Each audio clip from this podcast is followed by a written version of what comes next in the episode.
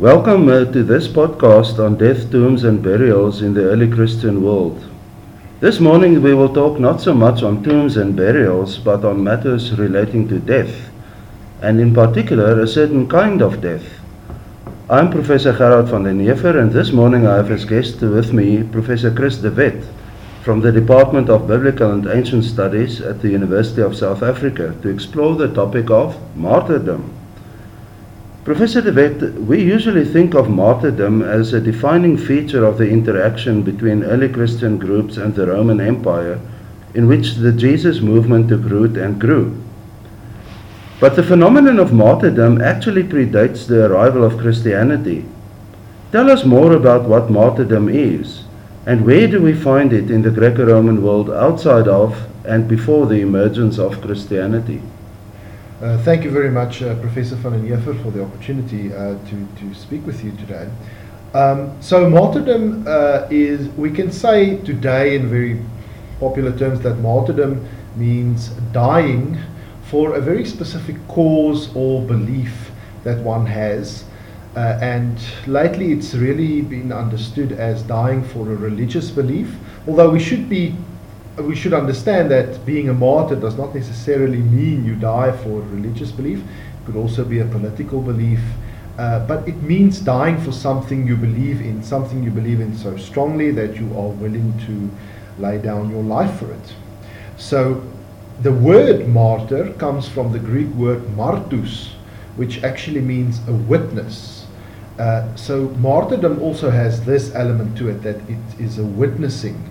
Um, uh, later in, in early Christian literature, martus becomes a technical term for martyrdom.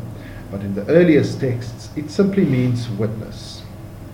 Now, in terms of martyrdom in the Greco Roman world, outside of and before the emergence of Christianity, we have the most famous case in the Jewish context is probably the, the, the case of the Maccabean martyrs.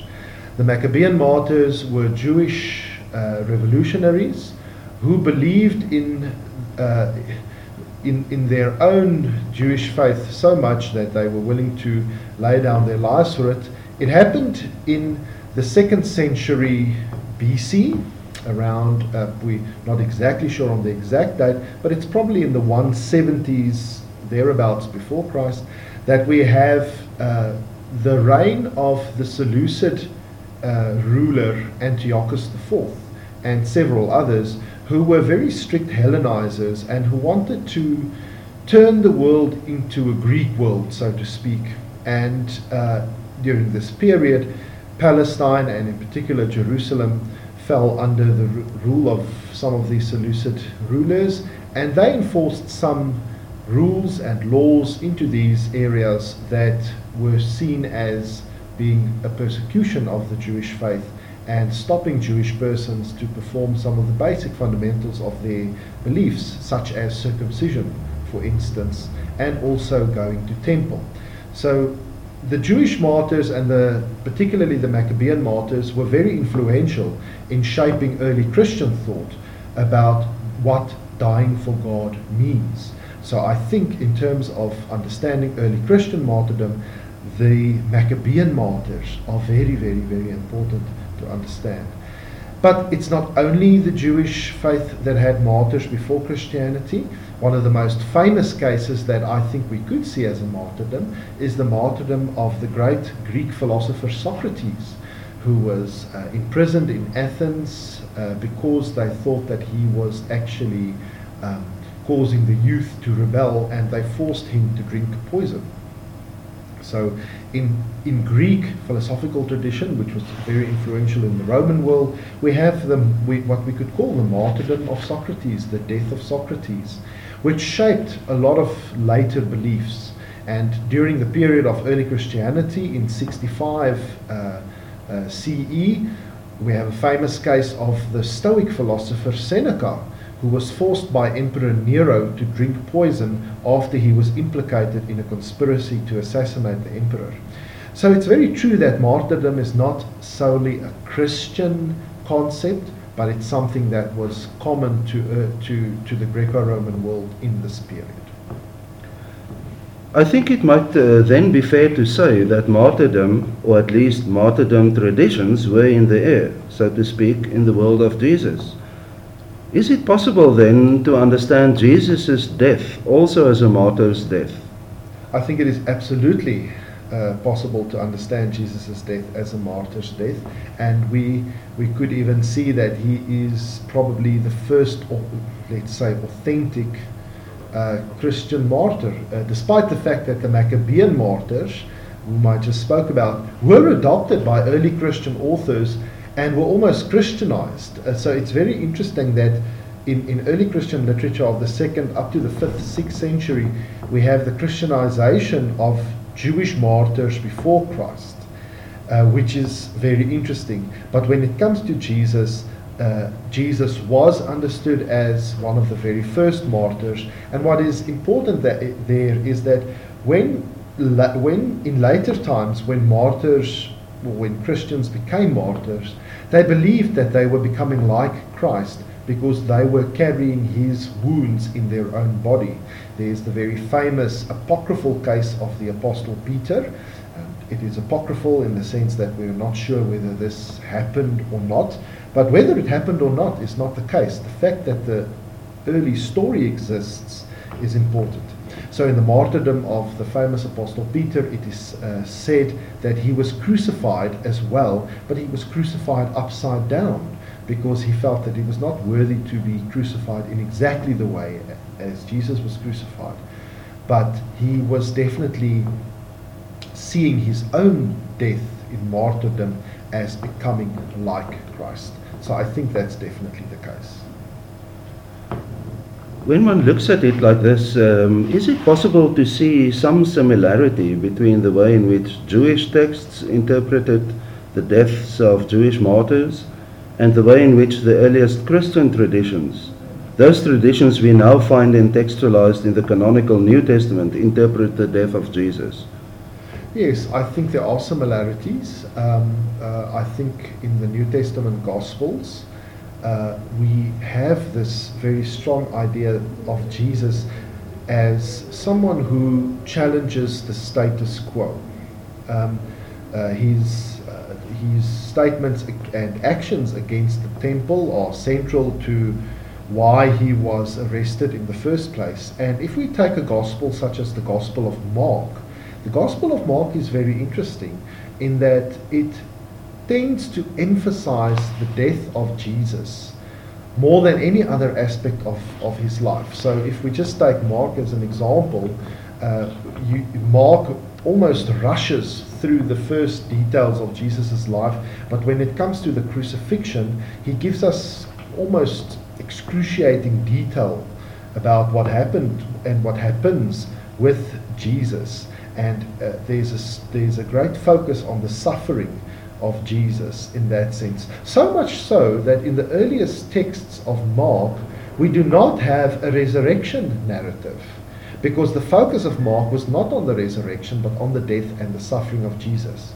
Now, Mark was most likely written to Christians uh, who were themselves uh, persecuted and who themselves believed that if uh, that their persecution uh, was not in vain and that if they were persecuted, they were again mimicking and emulating Jesus in this way. We're not sure where Mark was written. There's a theory that it was written in Rome. There's another theory that says it was written in Antioch in Syria. But it seems that the, that the audience of Mark may have experienced some sort of persecution, and that the way Jesus is now depicted to them is in the sense of a martyr. So the author of Mark sketches his version of Jesus as a martyr. Um, and then, when one uh, gets uh, something like this in the letters of Paul, where he says, Imitate me uh, as I imitate Christ, would that play into something like this? I think it would. Uh, it's interesting that um, I was uh, saying to a, a, a, group of people at a lecture quite recently that uh, it would have been interesting if Paul came into the room maybe later in his life and he, we would ask him to perhaps remove his shirt if the uh, historical accounts of Paul are true, then uh, his, you know, his back would have been full of uh, uh, uh, uh, wounds from where he was whipped. He would have had some very bad bumps and bruises uh, because of stones being thrown at him. So when Paul says he carries Christ in his body, it, it's something very literal, something that we are perhaps um, not, not, not always uh, able to associate with. So I think the notion of imitation is very important, and that went on into the later centuries, that we imitate Christ and early Christians imitated the martyrs in their deaths. So much so that there's the tradition that some Christians uh, sought out martyrdom uh, just for the sake of dying that noble death. Um, whether that again happened or not is difficult to ascertain, but I would not be surprised if there were, in, in fact, some people who actually sought out to be martyrs for, for this sort of glory. And we should also remember in Jewish tradition um, that the martyrs receive a very special blessing and reward in the afterlife. Um, uh, so, for instance, in Jewish thought, in some uh, circles, some Jew, uh, Jewish uh, uh, thought leaders believe that there will be a resurrection, but it will only be the martyrs, for instance. So, being a Jewish martyr meant you could partake in the resurrection, which normal non martyrs did not. If we read the book of Revelation in early Christianity, martyrs probably take up a, a, very large part of that book, and they are the ones who actually receive the greatest reward in the book. Um, so we can see that there's definitely uh, uh, some sort of um, interaction between these traditions. So it was very much uh, a thing. Um, martyrdom, it's highly valued. And um, now, after Jesus, with the spread of Christian groups uh, in the Roman Empire, and apparently from very early on, as you uh, indicate, we find that Christians often found themselves the victims of violence and persecutions, and often leading uh, to being put to death. Could you say something about the mo- uh, a few more uh, well known cases of martyrs' deaths in the earliest centuries of Christianity?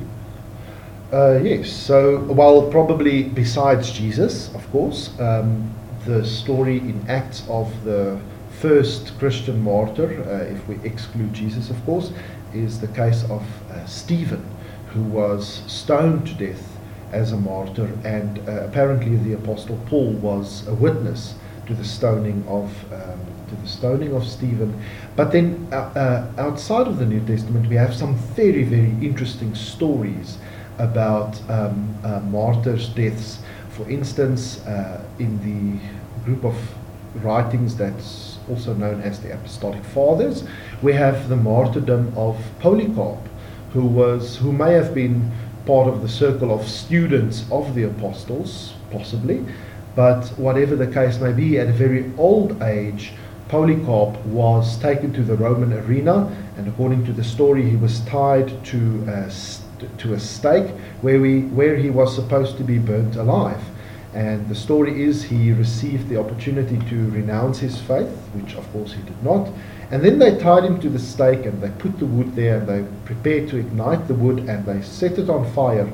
But according to the legend, Polycarp did not burn to death, but he only started glowing almost like an angel.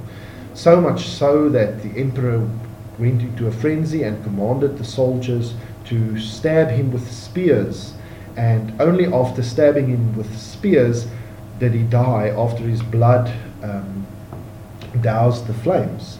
So um, uh, that is a very interesting story. These stories about miracles of martyrs' deaths taking place in the arena where many people can see. Um, in the apocryphal Acts of the Apostles, we also find very interesting stories. One, again, we can take to the Apostle Paul the Apostle Paul's death is not recounted in the New Testament. So Acts, the book of Acts, ends with Paul under house arrest. So we're actually not entirely sure how the Apostle Paul died, but we do have a later apocryphal tradition that says that Paul died as a martyr in Rome, in fact. And the story is that there was the Emperor Nero, and Paul was in Rome preaching the gospel, and one of the Emperor Nero's uh, servants saw Paul, was there listening to Paul, and he actually fell out of a window of the building that Paul was preaching in and fell himself to death. The apostle came out and he prayed for this um, servant of the emperor, the slave, may have been the slave of the emperor, to become alive again, and he does become alive, and obviously he becomes a Christian. He goes back with some others to the emperor, to the emperor's house, after which the emperor already thought that he was dead, but he came back alive and he was a Christian. This bothered the Emperor Nero quite a lot, and eventually Paul was called there to explain what is going on. When Paul preached the gospel to the Emperor Nero, he did it in such a way that actually upset the emperor because the emperor felt that Paul was assembling a heavenly army. And when one reads the apocryphal Acts, there's a lot of military language there. So the emperor saw Paul as a threat, and then the story is Paul was uh, said to be to have been beheaded by uh, the Roman authorities, and when his head was chopped off, the story is milk spurted out of his body. Of course, that probably did not really happen, but what is the symbolism behind that is that Paul's body was full of the milk of teaching, so much so that when he dies, it actually is milk and not blood that comes that comes out. So we do have some very famous deaths. Other deaths are, for instance, the death, of, the martyrdom of Perpetua and Felicitas, two young Christian women. There's the there's the 40 martyrs uh, of Sebaste, who were Roman soldiers, and we have many other stories. We can sit a very long time and recount them, and they are extremely interesting in themselves. Um, but now let's go back more to history. Uh, when one listens to these martyr stories, it's clear there's a lot of, um, let's say, uh, fantasy uh, and myth um, woven into them. But now back to history. Um, exactly how widespread was the persecution of Christians and martyrdoms? We have in popular imagination the idea, an idea also promoted in popular media in films like uh, Quo Vadis, Ben Hur, and the like, um, that martyrdom was almost the defining feature of early Christian life, and that most Christians either suffered it themselves or experienced it from close by. There is some scholarly dissent on this. Uh, could you comment on this? Yes. Um, so initially, it was thought that martyrdom, as you say, was the defining feature of early Christianity. So much so that one of the early church fathers of the third century, a man with the name of Tertullian, said that the blood of the martyrs is the seed of the church. In other words, that the church sprouted from martyrdoms and call and martyrdom caused the church to grow. What we are seeing today in research is a bit of a different picture in that it seems that martyrdom was not widespread all over the Roman Empire. It was more of a sporadic event that took place in certain periods and, most importantly, in certain regions. So it may be that in certain regions, Christian martyrdom would have been more acute than in other region, regions where there may have been no persecution at all and no martyrdoms. Um, it also, as I say, depends on the time. So, a very interesting uh, and famous account is uh, when one of the Roman governors of Bithynia, uh, Pliny, writes a letter to the Emperor Trajan asking him what he should do with Christians, on what grounds he should persecute the Christians. And then the Emperor writes back to him, and the Emperor says, uh, if, if a person simply calls themselves a Christian, then that is enough reason to persecute them lawfully. Uh, so, but what this says is the governors were unsure with how to deal with the Christians. And often they had bigger problems. They had bigger fish to fry, particularly governors in provinces that were on the fringes and the, mar- and the margins of the Roman Empire. They had concerns of barbarian attacks. They, they wanted to keep the peace. So we should not think that, and, and this, this boils down to how we understand Roman law more generally. Today we think of law as something that is universally applied and, and uh, everyone just knows about it and everyone is um, uh, accountable to the law. And in the Roman times it was slightly different. Uh, laws were not always universally applied, but they were applied according to the situation. So if a town was peaceful and the Christians were there, but they weren't, they, were, they weren't causing any disturbances or their presence was not a problem for other inhabitants, why would a Roman governor risk some sort of disturbance in his town if everything was going fine? So it depends on where and when. So there are periods in history where it seems that some persecution flared up more than others. So um, the famous persecution of Nero, for instance, is one of debate as well the extent to which uh, Christians were martyred, but it does seem that under Nero there was perhaps more uh, martyrdom than usual. Towards the end of the first century, we also find perhaps a bit of a rise in, in the persecution of Christians. And then the so called Great Persecution at the end of the third and beginning of the fourth century under the emperors Diocletian and Galerius stands as one of the famous ones where the Emperor Diocletian, who was a conservative uh, follower of Greek and Roman religion, the, the, god, the Olympian gods, uh, he wanted to formalize that religion and uh, he wanted all persons to sacrifice to these gods. Because ancient people believed that if you sacrifice to the gods, the gods will bless you. And if you did not, it would anger the gods and the gods would punish you. And often the reason why Christians were not very popular is because they were seen as angering the traditional gods because they did not bring sacrifices. And this was a problem for many. But it is indeed true that we should not see, see martyrdom as a universal event. However, Christian martyrdom and the historical events of Christian martyrdom were sporadic. But the discourse of martyrdom, martyrdom as a way of speaking, a language, a language of dying for God, that was almost universal and widespread in early Christianity. And one of the reasons why, up until very recently, we felt, we people thought at least that Christian, uh, that persecution was so widespread in Christianity, is because the discourse the language of martyrdom was so widespread. And that is something that requires a lot of um, discretion when one reads it. So, martyrdom as a practice and martyrdom as a discourse, a way of speaking, a language, should be differentiated.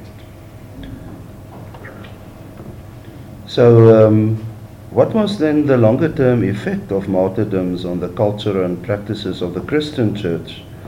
In the first four or five uh, centuries of its existence. Martyrdom had a profound and massive effect on the formation of the uh, Christian church in the first five centuries. So um, it's, and here I want to point to the uh, point to the event of Constantine in the beginning of the fourth century, when the Christianity became the preferred religion of the Roman state, and suddenly we have a period where martyrdom is not so widespread anymore if you are part of the so called mainstream church. Um, and it's interesting that in cer- at certain councils, such as the famous Council of Nicaea, when some of the bishops gathered together, they show, according to Eusebius, they showed their marks, the marks of the persecution to one another. Uh, and of course, it also tells us that in early Christianity you had um, martyrs, martyroi, who were people who died for their faith, but you also had another group of people called confessors. Confessors were Christians who confessed their faith and they did not give up on it, but they were not killed. We should not think that every Christian during persecution was necessarily killed. This is not the case we have confessors, we have people who, who, who get away with who, who, who, get away with some sort of fine or a lighter punishment than, than death. Um, This is also uh, very important. And it makes me think of something I wanted to mention earlier that in the New Testament, we often read that uh, in Acts, for instance, that the main persecutors of the Christians were not the Romans, but the synagogue, the, the, the Jewish uh, movement of that period. And the Christians perceived it as martyrdom, but of course, from the perspective of Jewish authorities, it was not persecution, but it was disciplining. So, martyrdom is also a matter of perspective, of course. But from the church's side, uh, they, saw, saw, they saw persecution as something that was directed particularly towards Christians. Now, in the fourth century onwards, we find that martyrdom becomes less. It does not disappear. It's very unfortunate that many, what we now call heretical Christian groups, I prefer to call them alternative Christian groups, uh, those that we that did not adopt the confessions and the precepts of the Council of Nicaea, for instance, were often persecuted by Christians themselves and killed. In the 5th century, after the Council of Chalcedon, where the two natures of Christ was uh, discussed, there was a major outcry from the, a group of Christians who did not adopt the outcome of the council the council said Christ had two natures, a human and a divine nature, which were unified. But other groups said Christ only had one nature. We call it today uh, Miaphysites or Anti Chalcedonians, mostly from the Eastern Syrian church. They were also persecuted and killed because they did not see Christ and his nature in the same way as those in favor of Chalcedon and those in power. So martyrdom in the first instance that, ne- that it never stopped within the church. It continued. But what is perhaps more interesting is how the discourse of martyrdom that I've spoke about changed into something different and what we call asceticism. So when it became apparent that christians could no longer suffer as martyrs for their faith they adopted ascetic practices practices of extreme bodily discipline in order to martyr themselves, essentially. So many of these monks went into the desert and they lived there under terrible circumstances, eating the bare minimum, often eating nothing, drinking little water, not having appropriate shelter, clothing, all of these things in order to so to, to apparently discipline their body and in that way become martyrs. During this period, the martyrs of the previous centuries were actually divinized to a certain extent. They were deified. They were also they were almost given divine status in what we call the cult of the martyrs. So during the early the early Christian period of the fourth century onward, the martyrs were revered. There were shrines built up for the martyrs and pilgrimage that went to the martyr shrines that honored the martyrs. So these martyrs were then taken up into memory and they start serving a bit of a different purpose. But martyrdom never stopped. Heretics were martyred, and also the early Christian monks and ascetics saw their discipline and practice as a form of martyrdom. Thank you, um, Professor De Wet, for this uh, visit and talk on uh, martyrdom in the uh, Greco-Roman world and in uh, Christianity and um, for sharing some insights into how Christianity was shaped by martyrdom. Thank you very much. It's been a privilege, and I hope you and the students will enjoy reading the texts and learning more about this fascinating and important subject. Thank you.